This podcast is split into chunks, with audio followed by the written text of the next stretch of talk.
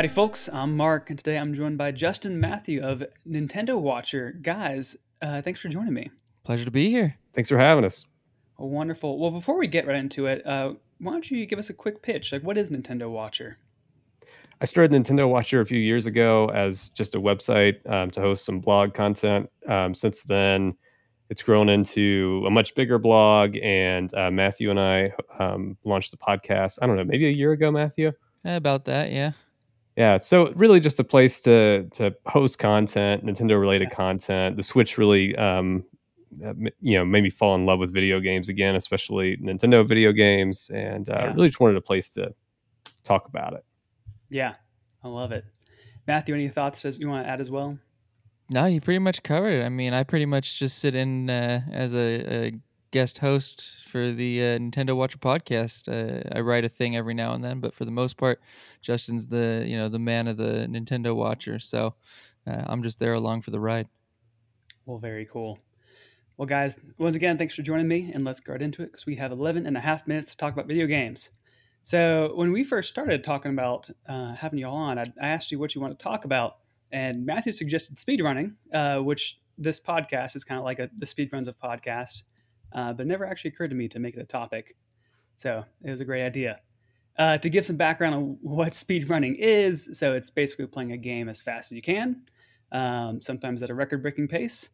There's whole communities around it. There's like the Games Done Quick event for charity. There's the website speedrun.com, which has the most official database and kind of maintains rules for some speedrunning stuff. Some of this stuff is like absurdly quick. I have some notes down. These often require glitches or game breaks. But Hollow Knight, which has been beaten in 37 minutes unchanged. Normally it takes 26 hours. Portal has been beaten in 5 minutes and 53 seconds without loading time. That's normally 3 hours.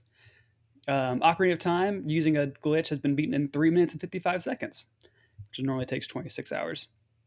So that's some background there. Guys, do you have any experience with speedrunning? Personal experience, not so much. I mean, recently I picked up a little game called Neon White, which is all about speedrunning, a lot of short little stages, try to get through them as fast as possible. And that's the closest I've gotten. I got real, obsessed with lowering my times in that game for a while. I've never done a full speedrun of a game, but I am a vigilant watcher of the Games Done Quick events. Awesome. Games Done Quick and Summer Games Done Quick. So big fan of speedrunning. I do not have the coordination or muscle memory for speedrunning myself, however. Sure. Yes, I get that. I'm kind of right there with you. Well, Justin, how about you? Same here. I really like the charity aspect of it, and I love watching these guys do it and gals do it, but never had any experience with it myself. It's like anathema to my approach to video games. Yeah. So none of us really are into speedrunning itself, it sounds like, but what do you think makes speedrunning compelling? Like, even for people to do it and for us to just simply watch it. Yeah. One of the reasons I watch so much of it, because I mean, truly, if I'm going to sit down with a stream or something and watch somebody play a game, I want it to be something different than what I'm capable of doing, right? And there's a level of skill in speedrunning that just boggles the mind. The way these, like you listed those numbers, getting a game that's, dozens of hours down to a handful of minutes, couple of hours max. Like, there's something very impressive about that experience to me. I remember the first speedrun I ever watched was a speedrun of the old NES game Ninja Gaiden, right? The very first Ninja Gaiden, which is a game I remember spending dozens of hours on as a kid and never coming close to beating. Couldn't get past the third or fourth stage because it was just ludicrously hard. And to watch someone get through that without losing a single life, finishing it in a handful of minutes was just something super compelling about that for me. I really appreciate that the games that people pick to speedrun are games that they are incredibly passionate about. They have poured their heart and soul into getting these pixel perfect jumps, and there's something about that I find really compelling, to just pour your whole heart and soul into a particular game. I find that really interesting. And like I said, the charity part is really cool too. But Matthew, I'm right there with you, man. Like seeing somebody do something that I guess is technically within my ability, but I know I would never actually be able to do it is right. No, it's just really interesting to watch. Yeah. It's funny that you say how like having such passion for a game, because I think there are a few ways that would make me dislike a game more. Like I don't want to spend that much time like knowing it that well. Like it feels like that's taking the fun out of playing a game. But I totally get, for some people that's exactly what they're into. It's like a different challenge to the game, right? Yeah. It's yeah. In some ways it adds a multiplayer component to games that don't have multiplayer, you know? Yeah, mm-hmm. That's a great point.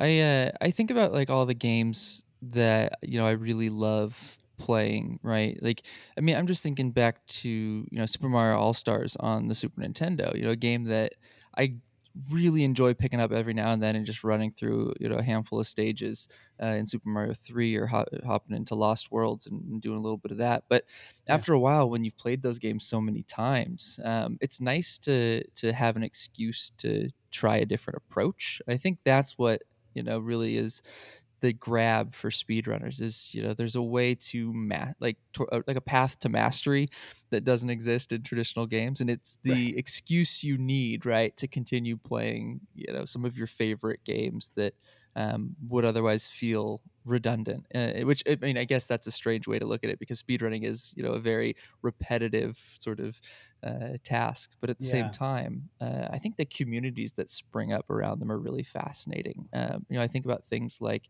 have you guys heard of like task runs, these tool assisted speedruns? Where know, they're basically pre-programmed runs to the games where a computer does the bulk of the, you know, does all of the gameplay for you. But these, you know, players have coded in these routes through famous games, and they're impossible playthroughs that can't be done, like certain glitches that could not be done because of the precision timing you would need to hit, you know, certain movements and button combinations.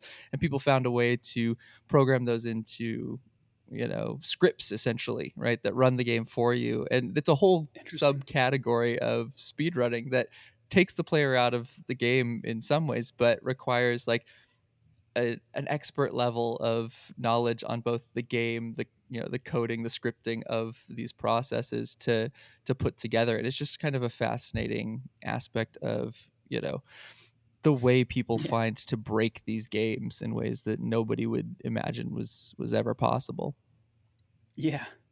And to kind of jump off that too, do you feel like does it dilute it if people are using glitches or game breaks? Like this is stuff that's like a loophole within the coding itself, but is that disappointing to you? Is that valid? What do you think? That, for me, one of the things that I find so great about, you know, students is that, like I said, you know, the breaking of the games, because it's such it's just such a unique way to approach something. You know, most of, you know, gaming discourse is, you know, a lot of the obnoxious chatter that happens around games is about the glitches and, you know, the terrible launches and, you know, the unplayable, you know, nature of certain, you know, half-baked experiences. And then you have an entire community who seeks those things out and in games that typically don't, you know, aren't known for their glitches necessarily, but they find them, they seek them out, and they turn them towards their advantage, which I think is really cool. I also just like the idea of, you know, finding out that there's ways to manipulate movement in ways that like I'd never think to try, and those manipulations result in these wild, you know, game breaking changes that reshape the entire, you know, community for you know, the foreseeable future when someone stumbles across one of these glitches. I don't mind the bugs and stuff, but that's sort of like a different category of speedrunning for me. Sure. Like I really liked the more traditional speedrunning where, you know, if you had an NES in, you know, 1989, you know, you could have done this, and it just took us this long to figure out the right route or, you know, the right pixel to hit when you're trying to jump.